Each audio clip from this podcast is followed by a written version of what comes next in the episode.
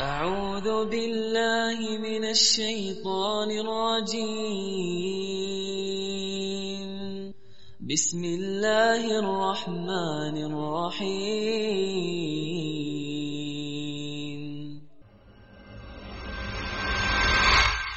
السلام عليكم.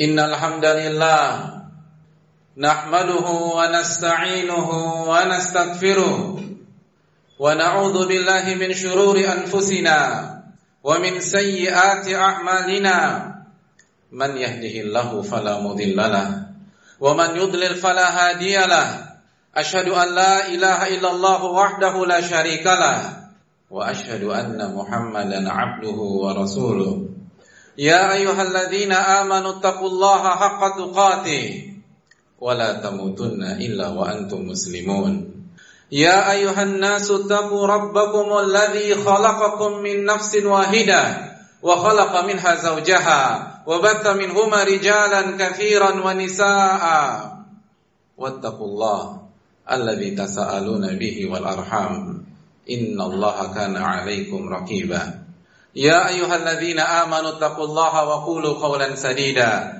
يصلح لكم أعمالكم ويغفر لكم ذنوبكم. وما يطع الله ورسوله فقد فاز فوزا عظيما. أما بعد معاشر المسلمين yang dirahmati oleh Allah Subhanahu wa taala. Tidak ada kata yang pantas untuk kita tuturkan kecuali puji dan puja syukur kita kepada Allah Subhanahu wa taala. Yang kita angkat pada saat kita mengerjakan salat Jumat ini kecuali rasa syukur kita kepada Allah atas segala taufik dan hidayah sehingga kaki ini bisa melangkah, hati ini bisa tergerak mengamalkan sebuah ayat dan perintah dari Allah Subhanahu wa taala. Ketika Allah Subhanahu wa taala berfirman ya ayyuhalladzina amanu idza nudiya lis-salati min yaumil jumu'ati fas'au ila dzikrillah. Wahai orang-orang yang beriman apabila azan pada hari Jumat di waktu zuhur telah dikumandangkan fas'au ila dzikrillah. Maka bersegeralah menuju salah satu rumah-rumah Allah sambutlah panggilan tersebut untuk mengerjakan salat Jumat. Wadarul bai' dan tinggalkanlah urusan jual beli kalian. Tinggalkanlah duniawi kalian, tinggalkanlah urusan kerjaan kalian atau obrolan-obrolan kalian, kehidupan sosial kalian. Mengapa kita disuruh menghentikan semua aktivitas duniawi kita, ma'asyiral muslimin? Allah jelaskan alasannya. Dzalikum khairul lakum in kuntum ta'lamun. Karena datangnya kalian mengerjakan sholat Jumat, mendengarkan khutbah dengan seksama, itu lebih baik buat kalian, lebih mahal bagi kalian, lebih bernilai di sisi Allah untuk kalian daripada urusan dunia kalian, daripada kerjaan kalian, daripada meeting-meeting kalian atau deal-deal bisnis kalian. Kalau kalian mengetahuinya, jika kita mengetahui betapa besarnya pahala yang Allah berikan kepada kita, tapi kenyataannya seperti yang Allah firmankan jamaah sekalian, walakinna aktsaron nasi la ya'lamun. Tapi banyak manusia yang tidak mengerti pahala yang Allah persiapkan untuk mereka. Oleh karena itu bersyukurlah kepada Allah Subhanahu wa taala yang telah memberikan kita taufik sehingga kita bisa mengerjakan salat Jumat pada siang hari ini. Salawat dan salam Semoga senantiasa tercurahkan kepada junjungan kita, Nabi kita, Sayyidina Muhammadin sallallahu alaihi wasallam beserta para keluarga, para sahabat dan orang-orang yang istiqomah berjalan di bawah naungan sunnah beliau sampai hari kiamat kelak. Ma'asyiral muslimin yang Allah muliakan. Ada sebuah pesan yang Allah ingin sampaikan kepada kita setiap pekannya secara umum. Pesan yang Allah ingin sampaikan kepada kita di momentum-momentum besar, di momentum-momentum besar seperti hari Jumat, Idul Fitri, atau Idul Adha, di saat umat Islam berkumpul, di saat umat Islam bersimpu di hadapan Rabbul Alamin untuk mengerjakan sholat Jumatnya, atau sholat Idul Fitrinya, atau sholat Idul Adhanya. Maka tidak mungkin pesan itu tidak memiliki bobot yang besar karena pesan ini dipilihkan oleh Allah di antara banyak-banyak pesan.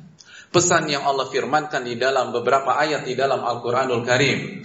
Allah Subhanahu wa taala berfirman tentang pesan tersebut, hal ataka hadithul ghasyiyah. Hal ataka hadithul ghasyiyah.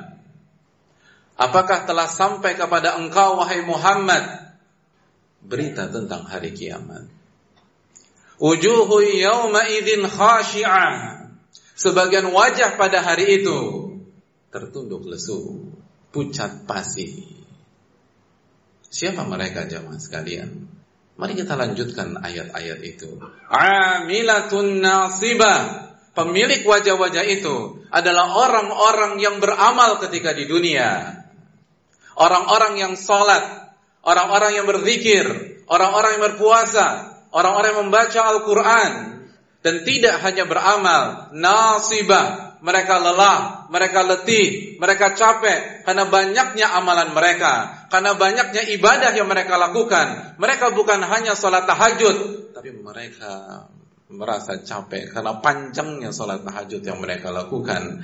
Mereka bukan hanya puasa, tapi mereka kelelahan karena banyaknya puasa sunnah dan puasa wajib yang mereka lakukan.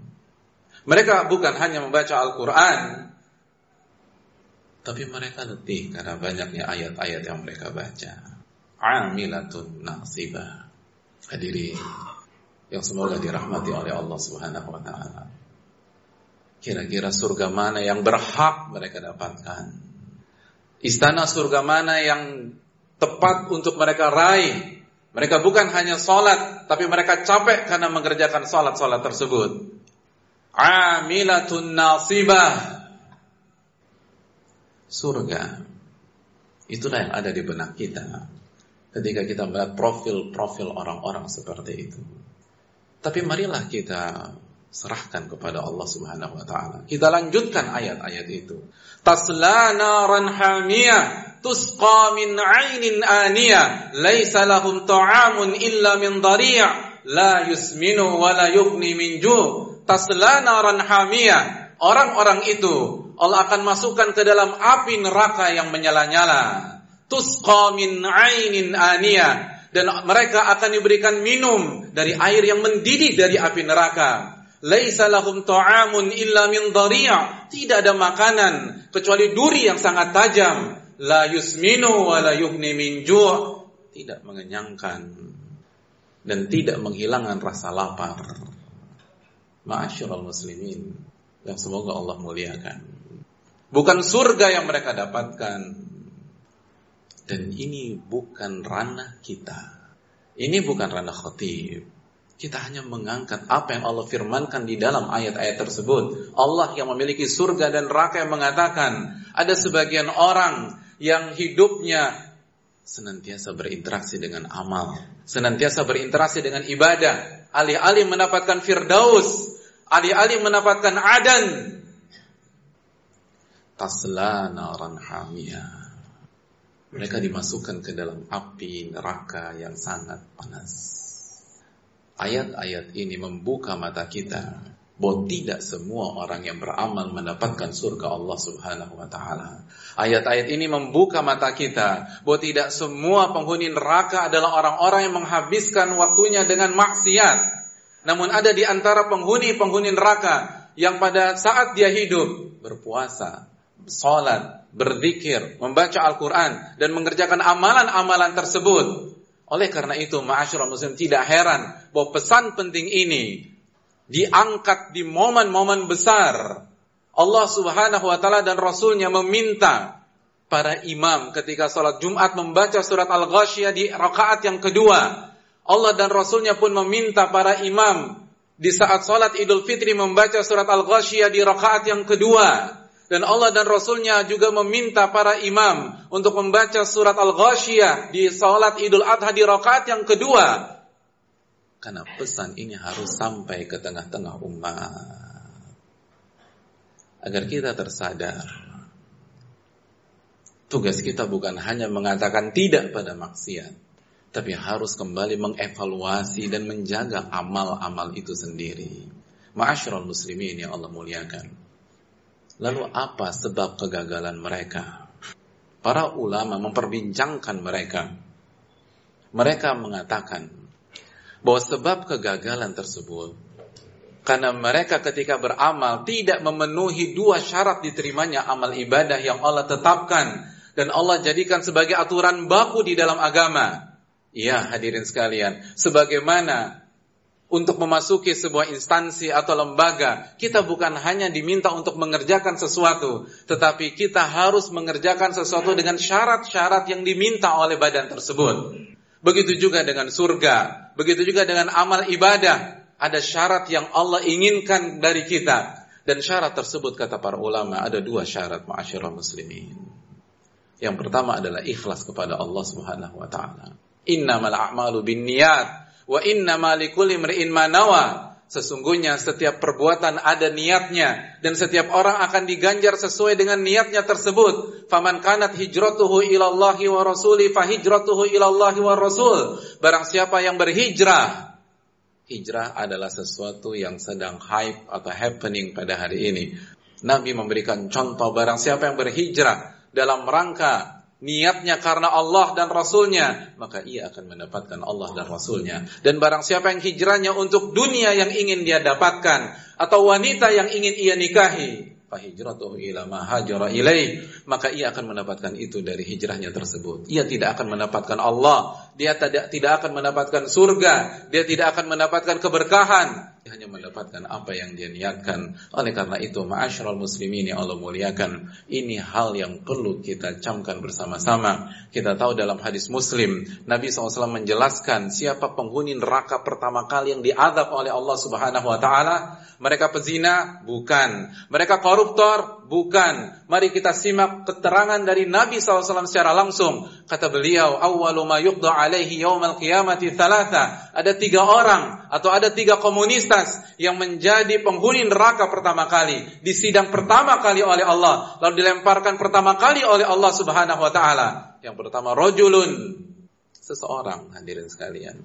Ustushida, dia wafat ketika memperjuangkan agama Allah.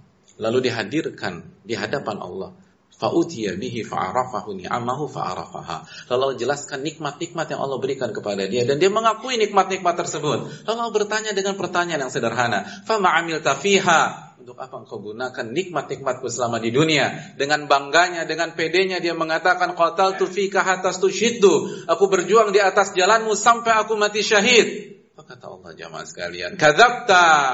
Dusta. Bukan itu yang Anda inginkan. Walakin naka qatalta liqal jari. Namun selama kalian selama engkau hidup, engkau berjuang agar dikatakan pahlawan, agar dikatakan pemberani, faqad dan gelar itu telah engkau dapatkan dari masyarakat dan umatmu. Fa umira bihi fasuhiba ala wajhi hatta ulqiya finnar. Lalu Allah panggil malaikatnya untuk menyeret orang ini dan dilemparkan ke dalam api neraka.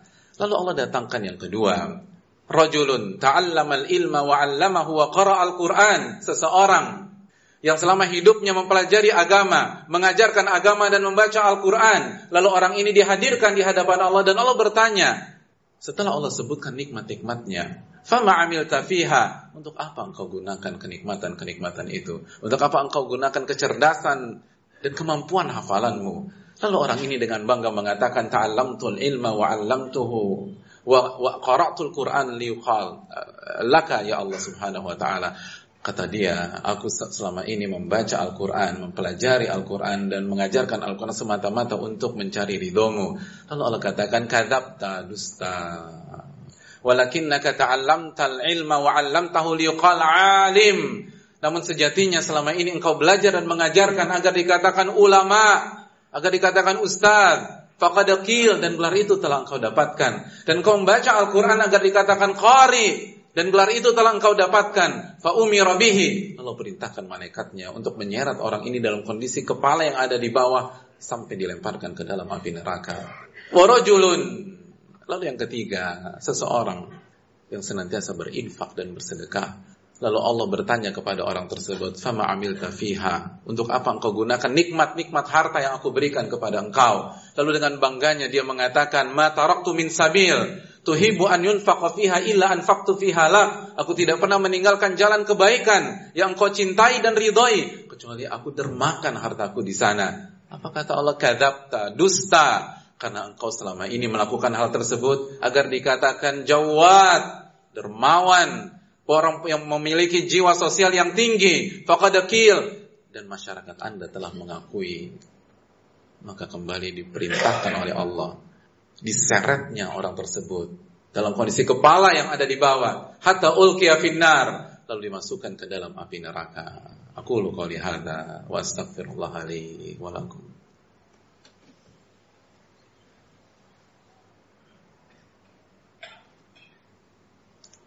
Alhamdulillah hamdan katsiran tayyiban mubarakan fi kama yuhibbu rabbuna wa yarda.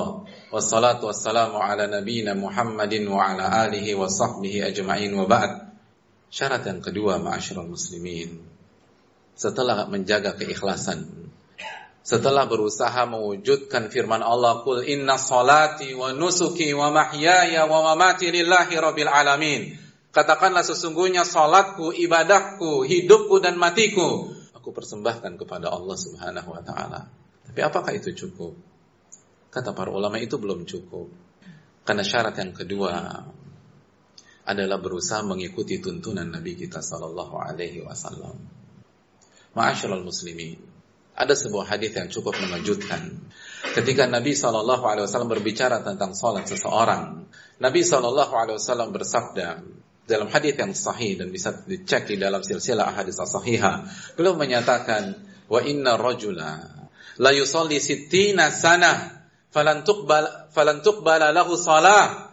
Ada seseorang di antara umatku yang senantiasa sholat tanpa bolong-bolong selama 60 tahun tidak ada satupun salatnya diterima oleh Allah Subhanahu wa taala. 60 tahun salat subuh, 60 tahun salat zuhur, 60 tahun salat asar, 60 tahun salat maghrib dan isya. Satupun salat subuh tidak diterima oleh Allah. Satupun salat zuhur tidak diterima oleh Allah. Satupun salat Jumat tidak diterima oleh Allah Subhanahu wa taala. Tidak diterima oleh Allah Subhanahu wa taala. Apa yang terjadi dengan orang tersebut? Ia kehilangan syarat yang kedua berusaha mengikuti tuntunan Nabi Shallallahu Alaihi Wasallam. Nabi menjelaskan masalah orang tersebut. La'allahu yutimmu ruku'ahu wa la yutimmu sujudah. Ada kasus rukunya benar tapi sujudnya salah. Sujudnya salah. Ini bukan tentang keikhlasan.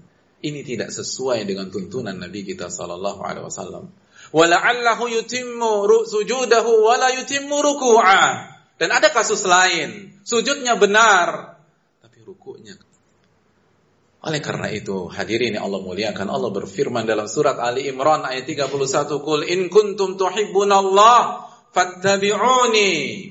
Katakan kepada mereka wahai Muhammad, apabila kalian mencintai Allah, ikutilah aku. Yuhibbukumullahu wa yaghfir lakum dzunubakum maka niscaya Allah akan cinta kepada kalian dan Allah akan ampuni dosa-dosa kalian. Ma'asyiral muslimin yang Allah muliakan. Di semua bidang, di semua bidang kita sepakat niat ikhlas saja tidak cukup untuk sukses di bidang tersebut.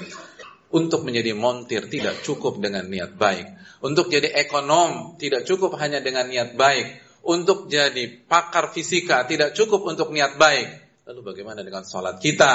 Bagaimana dengan puasa kita? Bagaimana dengan zikir kita? Bagaimana dengan amal ibadah kita? Gabungkan antara keikhlasan dan lakukan sesuai dengan tuntunan Nabi Shallallahu Alaihi Wasallam.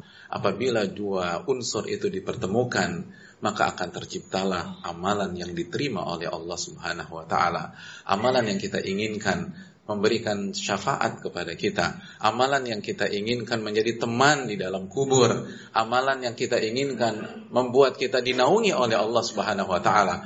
Amalan yang akan memudahkan perjalanan kita di atas sirat, jembatan yang paling tipis di alam semesta dan amalan yang membuat kita masuk ke dalam surga Allah Subhanahu wa taala. Oleh karena itu ma'asyiral muslimin, jagalah keikhlasan amal ibadah kita dan upayakan dan selalu belajar untuk mengikuti tuntunan Nabi sallallahu alaihi wasallam. Semoga amal ibadah kita diterima dan mendapatkan ganjaran berupa surga keberkahan dari Allah Subhanahu wa taala. Innallaha wa malaikatahu yusalluna 'alan nabi ya ayyuhalladzina amanu sallu 'alaihi wa sallimu taslima. Allahumma salli 'ala Muhammad wa 'ala ali Muhammad kama sallaita 'ala Ibrahim wa 'ala ali Ibrahim innaka Hamidum Majid. Allahumma barik 'ala Muhammad wa 'ala ali Muhammad kama barakta 'ala Ibrahim wa 'ala ali Ibrahim innaka حميد مجيد اللهم اغفر للمسلمين والمسلمات والمؤمنين والمؤمنات الأحياء منهم والأموات إنك سميع قريب مجيب دعوات اللهم إنا نسألك الهدى والتقى والعفاف والغنى اللهم انصر إخواننا المستضعفين في كل مكان اللهم انصر إخواننا المستضعفين في كل مكان اللهم انصر إخواننا المستضعفين في كل مكان يا رب العالمين ربنا إنا نسألك الجنة ونعوذ بك من النار اللهم إنا نسألك الجنة ونعوذ بك من النار اللهم إنا نسألك الجنة ونعوذ بك من النار. ربنا آتنا في الدنيا حسنة وفي الآخرة حسنة وقنا عذاب النار. وصلى الله وسلم على نبينا محمد وعلى آله وصحبه أجمعين. أخير دعوانا أن الحمد لله رب العالمين. أقيم الصلاة. أعوذ بالله من الشيطان الرجيم. بسم الله الرحمن الرحيم.